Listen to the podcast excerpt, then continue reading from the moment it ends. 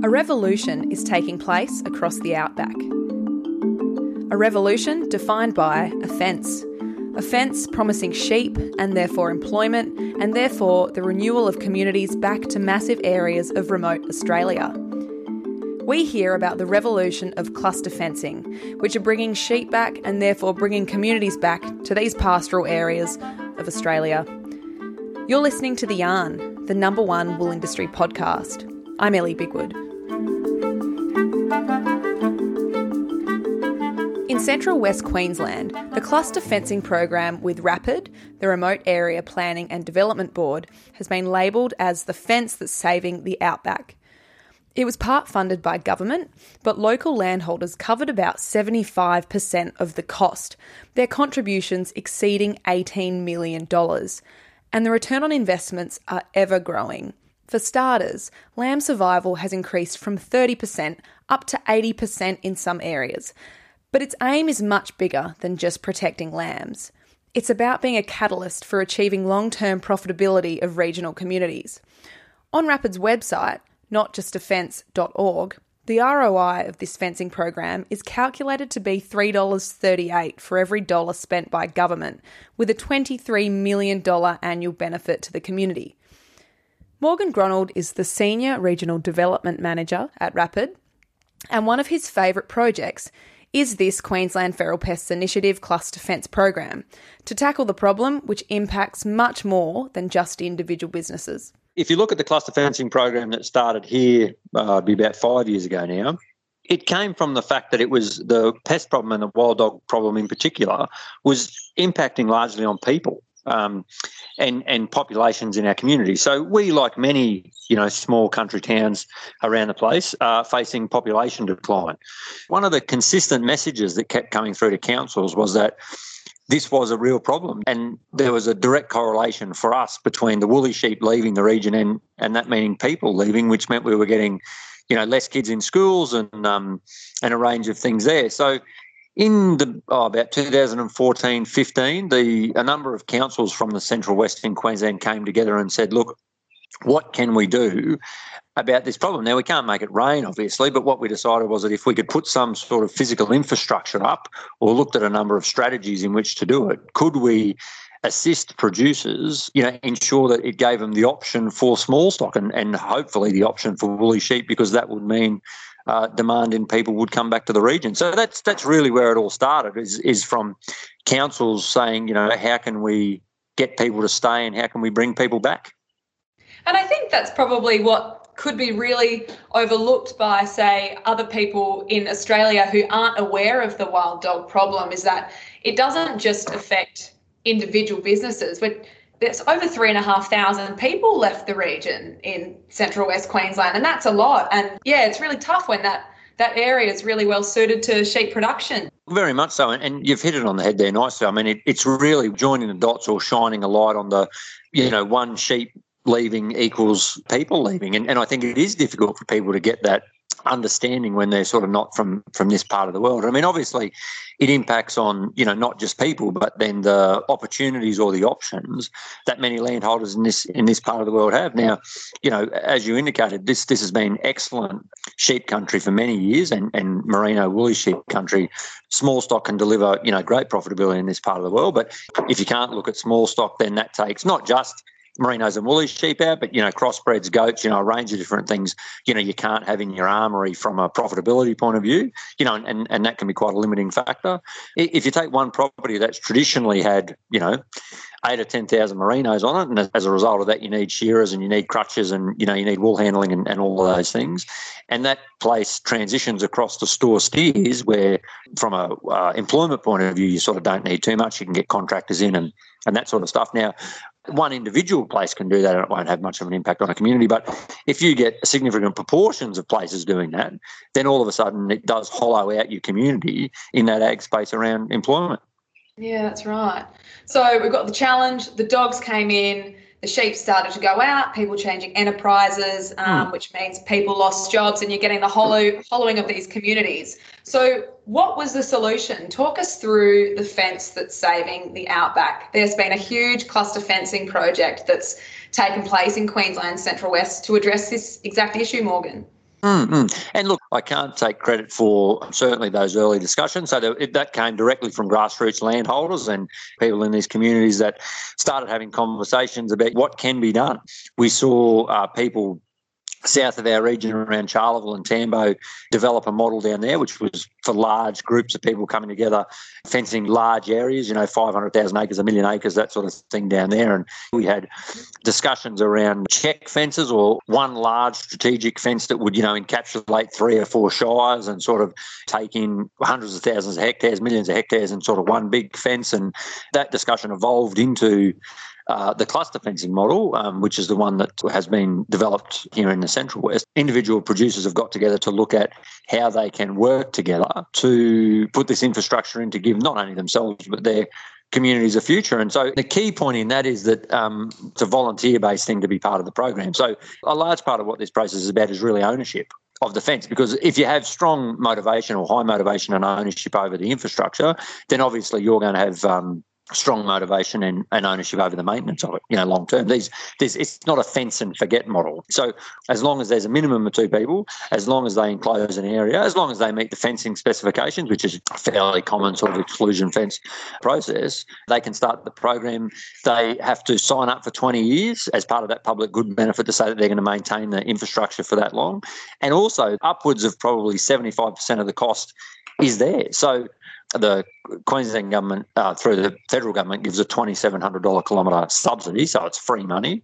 When we started fencing, it sort of was probably six and a half or seven thousand dollars a kilometre. And I mean, it's probably gone up to eight, ten, or twelve thousand dollars a kilometre now. So 70 to 75% of the cost is coming from the landholder themselves. And so that in itself is quite a unique model because generally speaking, when government of any level puts money into infrastructure, they, they do it alone. So I mean, you know, you don't you don't see a roundabout going a suburban street in Brisbane and all the people in the street chipping 75% of the cost. I think where in this particular model, the skin in the game, for want of a better word, is with the landholders themselves. And so we've had fabulous take up uh, in this part of the world. And, and I think, you know, saw communities and landholders uh, coming together and drawing a bit of a line in the sand saying the only way we're going to change is to implement this sort of program. So it's a great example of what we can achieve as an industry um, when we work together on things. To your point, you know, you've got you've got the landholders, the local council, you've got government, and with all of this collaboration, you ended up building, well, protecting an area larger than Hong Kong in these cluster mm. fences. So it's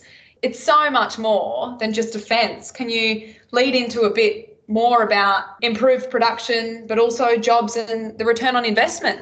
We found that there was, you know, there was this great story in the paddock, and we were having trouble sort of getting it out there. So we developed this, um, not just a fence tool, which is a, a, website that we tried to put all of this stuff in, because as you say, it's it's not just an economic um, return, and, and obviously for every sheep that comes back, that provides an economic return to individuals. That therefore employs people, you know, as a result, and, and that puts, you know, increases regional GVP and and all sorts of things um, in that regard. But it, but there's also the the environmental and social benefit that comes along with it as well. So if I've got 50,000 acres, for example, and traditionally run sheep across the, the whole lot. And, and we see dogs coming into a corner or a patch there. So, you know, I'm not putting sheep in, could be 10,000 acres, could be 20,000 acres of the place, for example. Well, it's unlikely that I'm going to go up there as much. So we sort of get these sort of forgotten pockets of places that therefore aren't managed as well as they potentially were before. So what we've seen there is from an environmental perspective, we've seen people taking back control, really. And, and a large part of this fence and, and what people tell us is that it's all about, you know, control. It's giving them back control of their place financially. Um, it's getting it giving them back control of their place from an environmental perspective. But also, you know, there's a large mental health and social part of this where it's giving them control back of their time as well. You know, people are chasing dogs on top of everything else that they're doing. It's not taking your business forward. Where all of a sudden now people are finding they've got this what what is extra time that they can actually put into more positive things. So you know, when a dog comes and you drop everything to chase them, if you had a, a, cricket club meeting on that afternoon, well, you can't go. And so that means that that cricket club meeting mightn't go ahead, which means that the cricket club mightn't sort of work this year. And so it becomes this long knock on effect of things that don't quite come together because all, all, you're doing is spending, you know, all your time chasing dogs. And so it's all consuming, the, isn't it? Yeah, ab- absolutely. And and I, I think that's a very good definition of it. And and it's all consuming at a financial, environmental, and social type level. And and so what we've really found, and, and what a lot of people are telling us, as as per that, not just a fence stuff, is they've got control now you know, they, they can go on a holiday or they can do something knowing that they're going to go forward. I mean, even things, for example, like sheep genetics and preg testing and scanning and that sort of stuff. I mean, but a couple of local cockies joke with me that all we had were the fast ones left you know? So so there's no thought about long-term genetic improvement when all you're trying to do is survive and where for now for probably the first time and, and, a couple of local scanners here will tell you this you know a they're getting stuff scanned but b they're actually talking about long-term genetic improvement because they can cull stock and they can do things whereas before you just you know you just whatever you had left was sort of what you had. So it's it is it is all consuming in that regard that's right the success of this cluster fencing project, it's already benefited the lives of so many people in the region. And you being in the region, I'm sure you can attest to that more than anyone. Mm. So, is there hope for the future to expand it?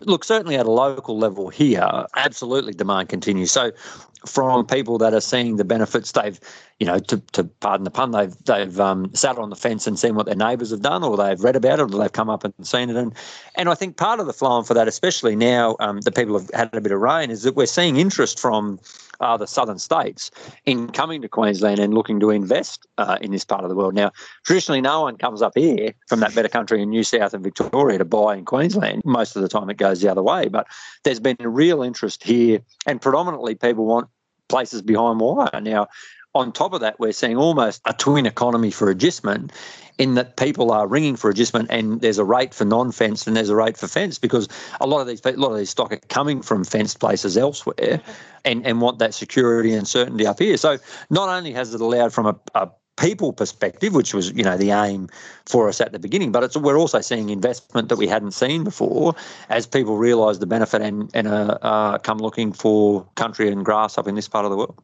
Oh, that's fantastic. If the Central West had one million sheep brought back into the area, what would it look like? I think the really exciting thing is that, you know, livestock prices with small stock prices, we're seeing people that have been forced to go out of sheep 10 and 15 years ago. We're seeing the next generation come in and start to run sheep again. We're seeing people buy places that used to be sheep places and, and converting them back. We're, we're seeing genuine interest from people saying that we are going to be here now because before who would know? And look, these fences aren't for the current generation, they're for the next ones, really. We can get the benefit now, but we're going to get the benefit well into the future. I think what we're seeing is a much brighter future from a landholder and community's point of view because the fences have given them the option to say, we're here, um, we want to be profitable, and we want to be part of the community. It's reintroducing that enterprise choice, which brings so much hope to, back to a lot of producers who really want to be able to pursue livestock production. So that's that's really mm. really exciting. And what started as a grassroots model approach has worked so well for your region and is also being applied or being admired by others around the country. I will say, like, it's not the only model, obviously. It's just the one that has best suited us up here. We'd happily invite anyone that wants to come from, you know, any of the states or anywhere um, to come up. We've had lots of interest from New South Wales, South Australia, Western Australia. The Western Australian model of fencing there, obviously, it's, you know, everything's bigger in Western Australia, so it's a, of a much bigger scale than what we do area-wise. But, I mean, it was modelled on, on what we've done here and and uh, you know, by all accounts, they're having some success there. So no, all I can say is that if people are interested and think it may be of benefit, whether you're a, a landholder or a local community or a council or whatever, yeah, please look at not just a fence. Please call and come and see us. And if we can share any of the success or you know secret sauce from here, we're um, more than happy to. David Owens is a wool grower from Longreach in central West Queensland who's been a part of this cluster fence initiative. For his business, which runs predominantly merino sheep on their 25,000 acre property, the cluster fencing program has brought benefits financially, mentally, socially, and environmentally speaking. What's fundamentally changed since you've had a cluster around your property? Oh, lots of things. And even in the build up, Ellie, we, we were lucky enough to secure some funding um, through RAPAD, through Queensland government. And um, that certainly helped a lot because it, it gave a lot of people skin in the game. We obviously put a lot of time and effort in. Um, so we're we're part of um, the, the four mile cluster here, uh, which I was probably a fair driver of. We had two really good neighbours, and we had about six to start with, but it just dwindled down a bit because it's a long conversation. The the cluster fencing. If you're thinking of cluster fencing, you or fencing yourself, you need to start now, and it, it, can take some people up to two years to think about and, and get your head around, especially the cluster side of things, creating um, incorporations. But we were really lucky with our neighbours. We were we were friends. Really, we were pretty good friends before, and we actually became better friends through it. Just through trust and talking all the time, then you know understand someone better. And we all think we know our neighbours quite well, and most people do. But we actually found that we became, yeah, we we we got along a lot better, and we understood the issues around each different property a bit, which is a little bit contrary to the fact that everyone um, from the outside looks across and say, "Oh, you have a lot of arguments with your with your neighbours on the outside." Well, you do sometimes, but we've actually found inside we're definitely better, and even on the outside, there's been a lot more conversation. So we understand our neighbours. So I think it's socially and mentally been really good in our area. We've we've actually been a lot stronger as a as a community, and then since building the fence, yep, that continued, especially inside with getting the dogs out and also being able to control a bit of the macropod issue that we have here with the numbers in, in this timbered country. Yeah, flock rebuild. We knew where we were headed. We knew that we only had pigs or other disease related things that were going to slow us down on the flock rebuild. We knew that there was a lot more within our control, I guess. Um, the time and effort we spent trapping and those things we were putting into how we were going to make our flocks more profitable, which certainly I found here. Everyone was chasing dogs here at one point there for about 18 months, and that's all we ever did was worrying you at night. And now we spend more time doing something about profitability or spending more time on the flock because we know the outcome that we get from that isn't going to be demised by a dog in the next couple of weeks or so that's all that's been really good The potential to expand, we have we have, I guess, um, with grazing pressure of the cluster fence, we've been able to build our flock a little bit. It's probably more about the production we've got from our flock. So yes, we have maybe picked up seven or eight percent on our lambings in the last couple of years, from sort of fifty percent back when we had dogs. It's hard to quantify the number when we had dogs because they'd impact us a little bit, but they weren't taking numbers of lambs. So it's hard to put numbers on that, but we get a lot more, our sheep are way more content. Certainly knew when they'd been chased by dogs, so our sheep are way more content, which obviously means more lambs. Sheep are happier, healthier, more wool. So we saw those things as well within them, and, and we put a lot of time into our sheep. And um, There's just so many impacts, Dave. Like this is honestly oh, fantastic to so hear. Yeah. Yeah, no, so many impacts that, that you don't think about the cluster fence gave us the opportunity to also split ourselves up. So we'd been a cluster for three years and we'll continue to keep our cluster arrangement and our meetings going, but we've actually been able to fence our properties individually as well now. So you've got the financial gains from improved productivity of your flock, which is, you know, very important just for fundamentally running a business. Um, but mentally and socially, I found it really interesting your comments on getting closer with your neighbours. I suppose it just comes down to that shared experience, and you're all going through this together. You need to work together, and yeah, imagine if we could see more of that um, Australia wide on issues. Yeah, that was really, really nice to hear. And I suppose your ability to focus on other elements of livestock production as well, rather than just the survival of your flock, is probably a huge win too. Oh, look, Ellie absolutely hit it on the head. Yep. Socially, it's just been great we're lucky here. We are a big merino sheep region still, south of Longreach, one of the biggest regions left in Queensland. We certainly have some of the same views and the same goals. And so we do work really well together on that note. Going forward, I'm hoping that that continues as well. So let's talk about going forward. What's what's your outlook for the future in central West Queensland because of cluster fencing? Oh, it's been huge here. Longreach has probably had some of the biggest uptake of cluster fencing, so we're we're seeing it firsthand. Certainly, if people wanted to see see some cluster fencing, you'd come to Longreach, Barcaldine, and up north of Longreach, south of Longreach. A lot of different fencing.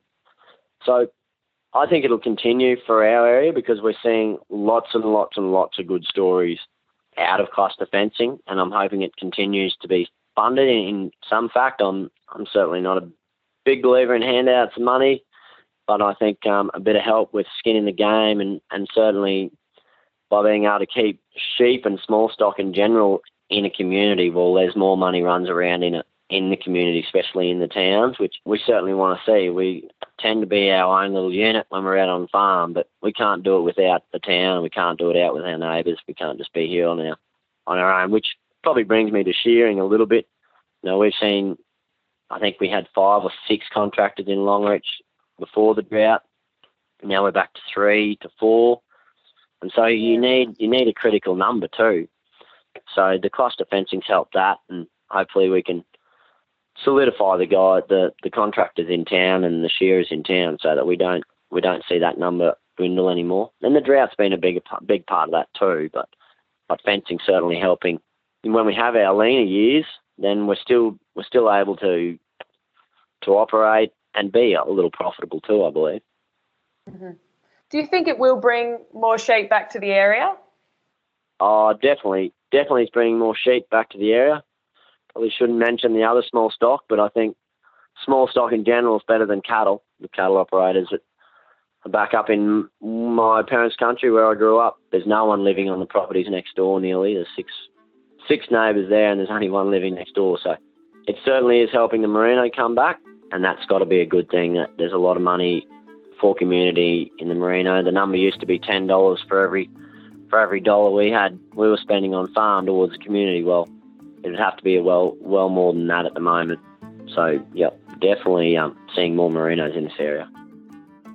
You can learn more about the fence that's saving the outback on RAPAD's website, notjustafence.org, which is a fantastic website. We highly recommend going and having a look at it.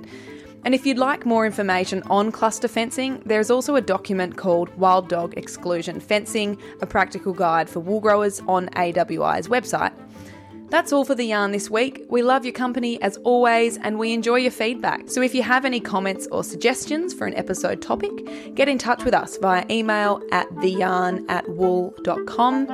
Australian Wool Innovation is on Facebook, on Twitter at Wool Innovation, and Instagram at Australian Wool. I'm Ellie Bigwood. Thank you for your company and see you soon for another yarn.